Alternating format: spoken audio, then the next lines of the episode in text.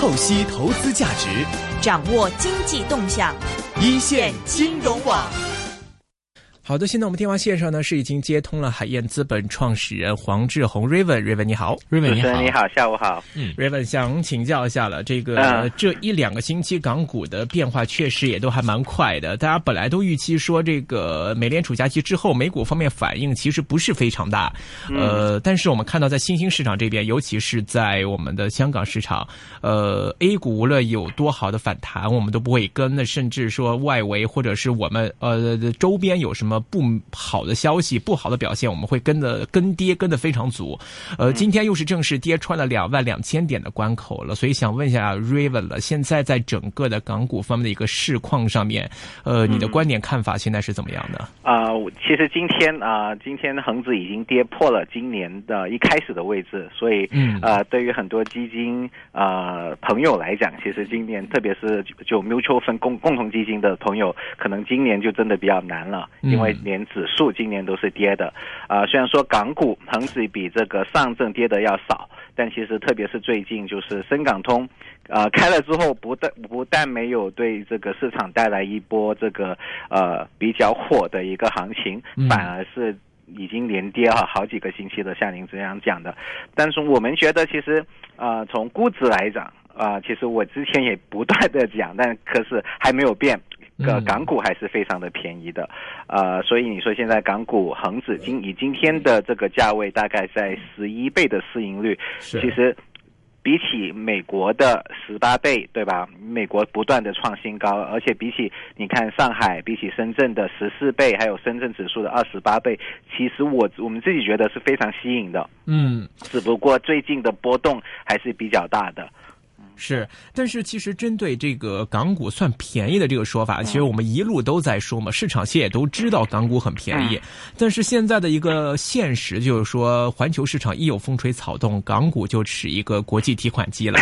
呃，另外一个情况就是说，我看到有的很多专家或者嘉宾的意见呢，就认为现在市场上针对于呃，便宜、估值洼地的这样的一个信念或者是信仰已经淡化或者消失了。现在大家在投资市场的一个风向或者是一个作风，就是谁惨我们怼谁，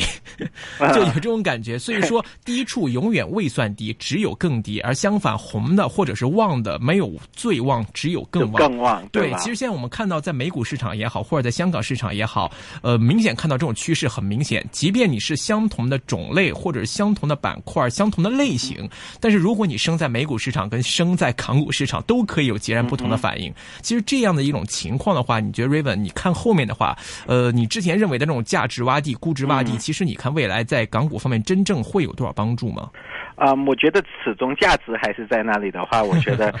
如果能熬得住的话，这个因为毕竟绝大部分的机构投资者都是以价值作为这个呃标的的嘛，所以我觉得最近一波港股做的不好，其实也有原因，就是呃，你上这个深港通开开始以后，其实北水南下，我们其实是看到了最近是。特别是最近在一个月，就十二月开始，嗯其实今年一直都是有有北水下来的，但其实十二月开始我们看到的，到现在为止，平均这个港股通。沪港通里面的港股通平均卖出每天是两个亿的港币，这个其实是一个反向的一个，就钱现在又像您讲的，就好像钱在正在离开香港，又回到了国内。虽然人民币的贬值其实是压力是持续的，啊、深港通方面的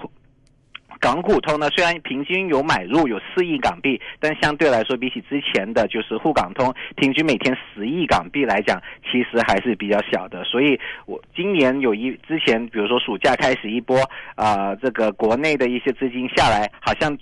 这个月这几个星期放缓了。那我们觉得这个也是为什么很多大盘股或者是整个恒指啊、走势不好的一个原因之一。嗯，所以你看，我很多人都认为说，其实未来能救港股的只有看北水了。觉得说未来可能，呃，经过一段时间的这个调整之后吧，可能呃，香港这边可能会继续成为北水的一个兴趣还有标的。所以你看，其实从内地的角度来看，未来对港股的一个态度会不会再有一波热潮呢？其实我觉得是会的，呃，因为呃，我们之前也讨论过，人民币贬值，对吧？对于现在今天又有新闻，哇，友邦保险今天又受到有压力，因为又有新闻说国内来香港买保险是一种保值的方法，又被限制了，对吧？所以其实通过港股通买股票，其实是一个合法。合理，而且就是合逻辑的一种，对人民币保值。所以对于老百姓来讲，其实我觉得是一个呃很好的一个渠道啊。所以这个我也是相信，你说会不会是唯一能够救港股的一股力量？这个我们很难讲清楚。但是我觉得中长期是一个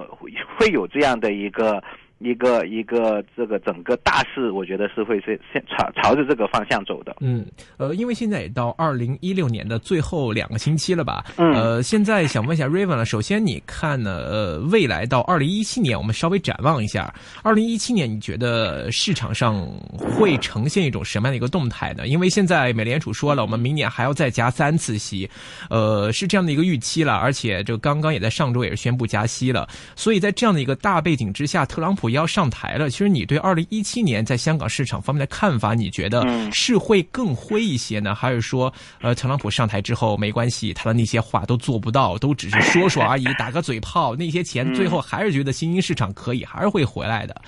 你比较倾向哪种可能？我觉得，呃，因为特朗普的这个个性，就现在大家还在。还在加深了解，对吧？所以我觉得其实有一样东西是我们觉得二零一七年跟二零一六一六年是差不多的，就是波动会很大，因为毕竟宏观很难讲清楚。而且二零幺七年可能，呃，英国真的退欧了，这个过程是要怎么做，对吧？然后就是美国跟中国，你看。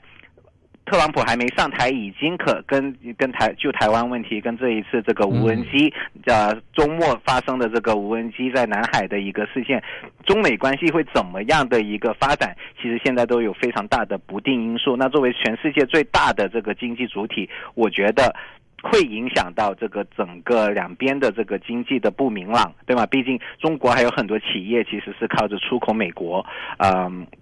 来这个来推动这咱们的这个出口的，所以我觉得波动还会继续有的。那我们讲回就是我们比如说看好便宜的一些股票，那我觉得不只是便宜，但一定要注重从我们自己选股来讲，我们会一定会注重一些增长比较高的。这样的话，就算你的这个市盈率不变，如果你的能做到业绩能够有一个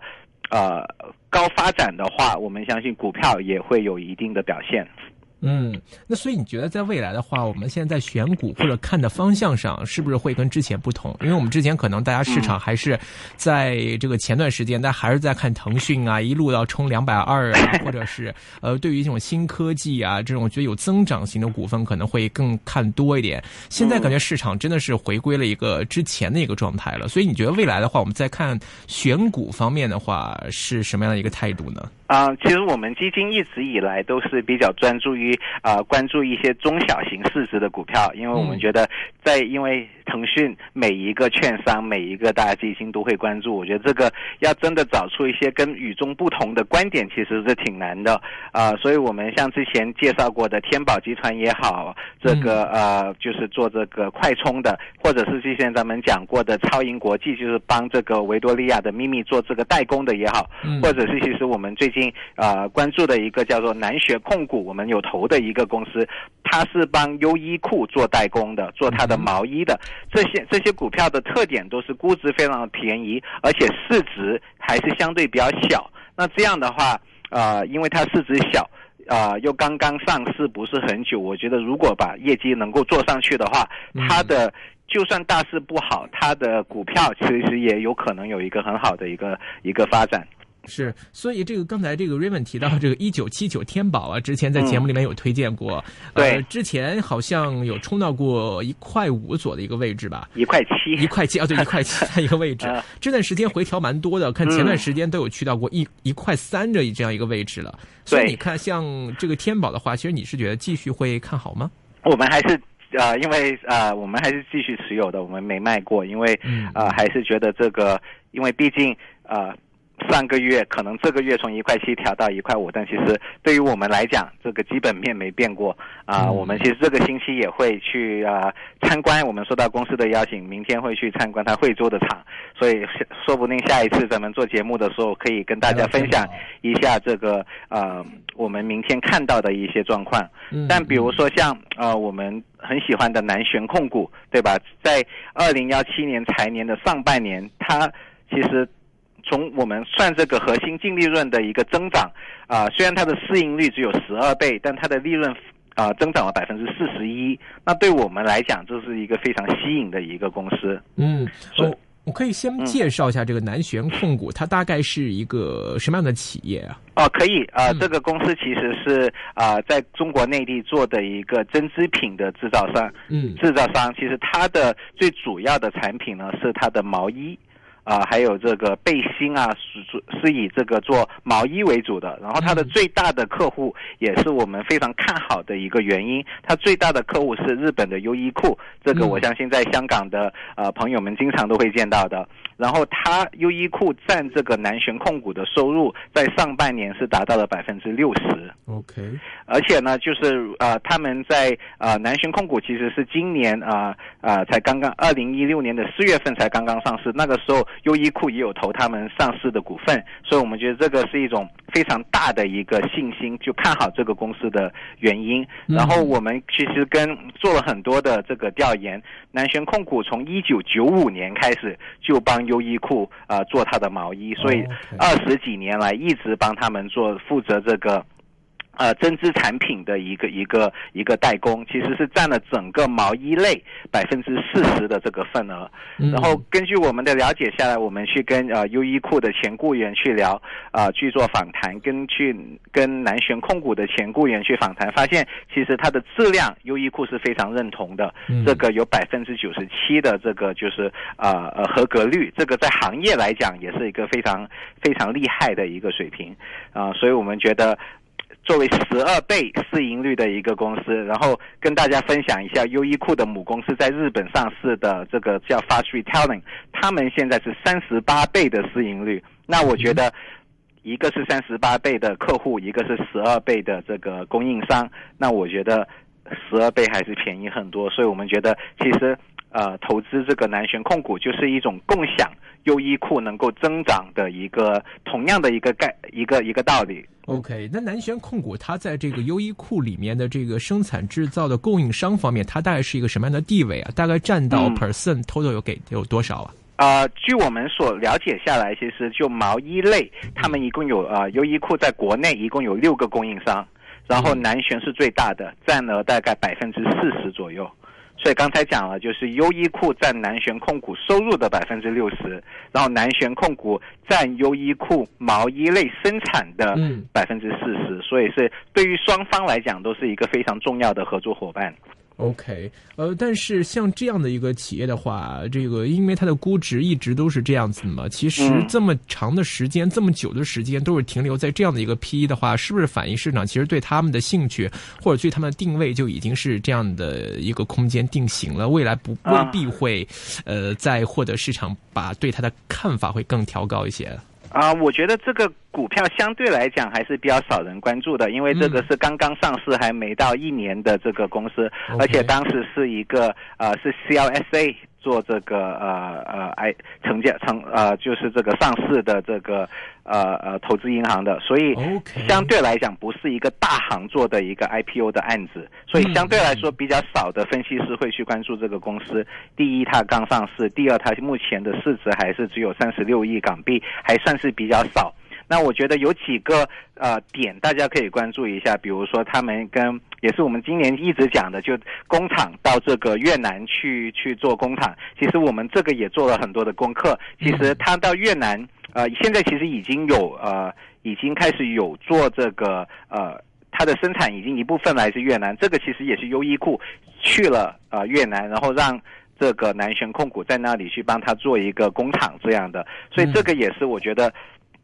随着大家越来越关注这个“一带一路”也好，这个呃越南的一个整个出中国的出口业慢慢转到越南，我觉得这个也是有利于大家会多去讨论啊、像像超银国际啊，像南旋控股这样的公司。OK，呃，像这个刚才讲这个南旋方面啊，其实南旋你看它如果说是单一的这样的一个供应商，只是给优衣库来提供的话，其实它自己面临的一个风险或者是问题，呃，会不会对它也构成一些负面？比如说优衣库方面的一些呃产量或者销售量的下降的话，其实对他们应该都会有影响哦。对，这个是其实这个是我们觉得是公司最大的一个投资风险，因为它毕竟单一客户，万一这个客户不买了，那其实占收入是非常大的一个比例。嗯但我们其实觉得这个风险是可控制的。第一，呃。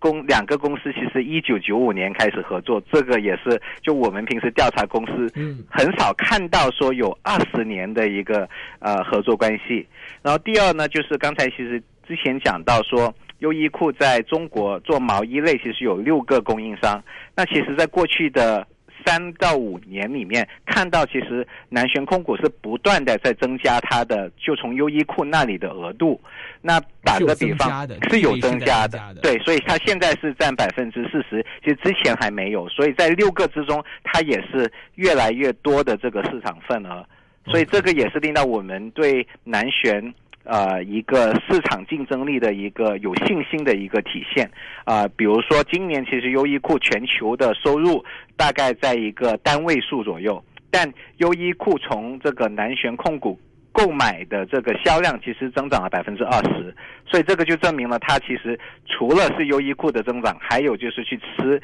别的竞争对手的一个市场份额。嗯，呃，像在这个南旋这一块的话，其实您看未来，因为今天我看到它的收报、收市是报的一块七，呃，对。您对它的投资周期或者是有没有目标上，或者是周期上有什么样的看法？啊哈，我们呃刚才之前讲到估值，也有提到这个公司的这个核心利呃市盈率现在在十二倍，嗯，那我们觉得这个公司如果能是核心利润今年是涨了百分之四十一，上半年，那如果它能以百分之二十三十的这样的一个利润的话，那我们觉得市盈率应该会在。可能在十七、十八，甚至可以到二十倍，所以这个来讲还是有一定的这个上涨的空间的。嗯哼，所以你呃，如果买这只，您看的目标价是啊，我们觉得还有很大的增长增长空间，很大的，的而且周期性会看看得长一些。啊。我们觉得，因为像这种呃公司今年的业绩很好，所以我觉得下一次报业绩就是每一，因为毕竟是刚上市的公司，所以会每一次业绩报告都会给投资者更多的信心，所以我们也会密切关注的这个公司在下来的几个季度的一个表现。嗯，出如果它出现了什么样的情况，会改变你们对它的看法？比如说要决定撤了，或者什么样的情况呢？嗯，我觉得还是优衣库吧，所以我们也呃要看着南轩，也一定要看紧这个优衣库，就日本上市的它的母公司的一个一个情况。毕竟如果它的这个在中国，比如说比如说中日中日关系，嗯如果发生什么样的一个一个一个转变，对吧？突然间，嗯如果有有这个呃国内，比如说抵制这个日货，因为以前也发生过，对吧？像像在汽车行业，我们以前看过的啊、如果出现这样的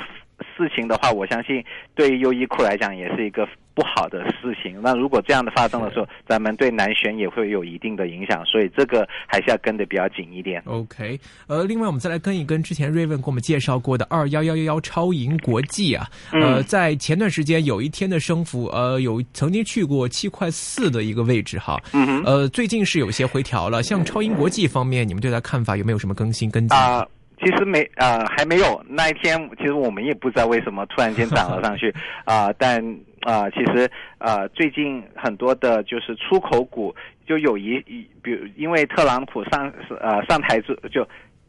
当选之后，我觉得有的时候这个中美关系比较僵的时候，很多的出口股都呃出口商的股票都会跌，嗯，然后好像正常化了一点，又涨回上去。所以最近其实不只是超银国际，但其实很多的别的这个呃纺织类的股票，其实也波动也挺大的。嗯，那所以就以这两只，比如说一九八二南旋和这个二幺幺幺超盈国际两只来看，嗯您觉得合适的买入价是什么样的位置？我们其实两个股票我们都已经拥有了，都是已经持有了。我们觉得现在的价位两个都其实相对比较便宜的，所以现在的位置都是值得吸引考虑的，是吗？对，我们是这样觉得的。OK，呃，我们再来看其他方面，敏实汽车之前这个 River 也给我们介绍过，最近有没有什么更新？啊，敏实汽车是我们觉得还是挺好的啊，因为之前我们可能大家也习惯了我们的风格，不是整天换换股票的，所以其实呃之前讲过的股票敏实，包括敏实，我们其实一直都都持有啊。但我们最近就是因为敏实毕竟是这个汽车制造商，我们其实最近是挺关注这个汽车行业，因为毕竟这个呃这个国家的税的优惠政策已经宣布了，对啊，明年会涨，幺七年开始。升到七点五个 percent，然后幺八年变成十个 percent，所以我们其实会关注一月份开始这个汽车的销量会不会突然间的往往下跌。如果是的话，其实不单只是对汽车的生产商，就是敏实的客户有影响，可能对敏实也有影响。虽然说敏实其实它的。包括超过百分之五十的收入是来自欧美的客户，但其实剩下的百分之五十是国内的这个汽车商嘛，所以也会有一定的影响，但相对来说会好一点。嗯，所以我看这个敏实汽车最近股价相对来说还算是稳定，二十四块钱附近的一个一个徘徊。那如果说明年这些不去呃这些可能相对负面点的消息出来之后，那对它是不是股价都会有压力啊？啊，我觉得会的呃，但。还是那句话，就现在，我觉得相比之下，投资者可以选择像买这种像敏实有一个更加全球性的客户链，还是说专门去买像吉利啊、长城这些，就是单一只是百分之一百就基本上没有出口，基本上是这个受到优惠政策才能涨的这个车型，我觉得比起他们来讲，敏实可能更加抗跌。OK，所以就是说，面对的一些这个政策方面的这个负面因素的协调能力的话，明实会强点，因为它有百分之五十的出口的部分。对，是的，而且这个出口的部分，我觉得还是因为欧洲跟美美国啊美国的这个客户，其实它的毛利率是比国内的这个啊日系品牌要高的，因为毕竟可能啊日本日本制造商已经就是。挤的比较厉害了，呃，欧洲跟美国在在过去几年来讲，它的这个空间还是有一定的空间在那里。是，但是你刚才又提到，比如说这个中日关系或者是中美关系出现了什么问题的话，这类的可能要靠出口的这些呃股份，可能又会受到一些压力嘛？对，这个也是风险的之一。所以我们基本上看很多股票都是要么就有这个政策影响的风险，所以都是。要要要小心一点了。OK，好的，那我们今天非常高兴，请到的是海燕资本创始人，也是基金经理黄志宏 Raven 给我们带来分享。那么以上观点是嘉宾个人的观点了，大家投资还是需要谨慎的。今天非常高兴听到 Raven 的分享，谢谢 Raven，谢谢 Raven，谢谢，拜拜。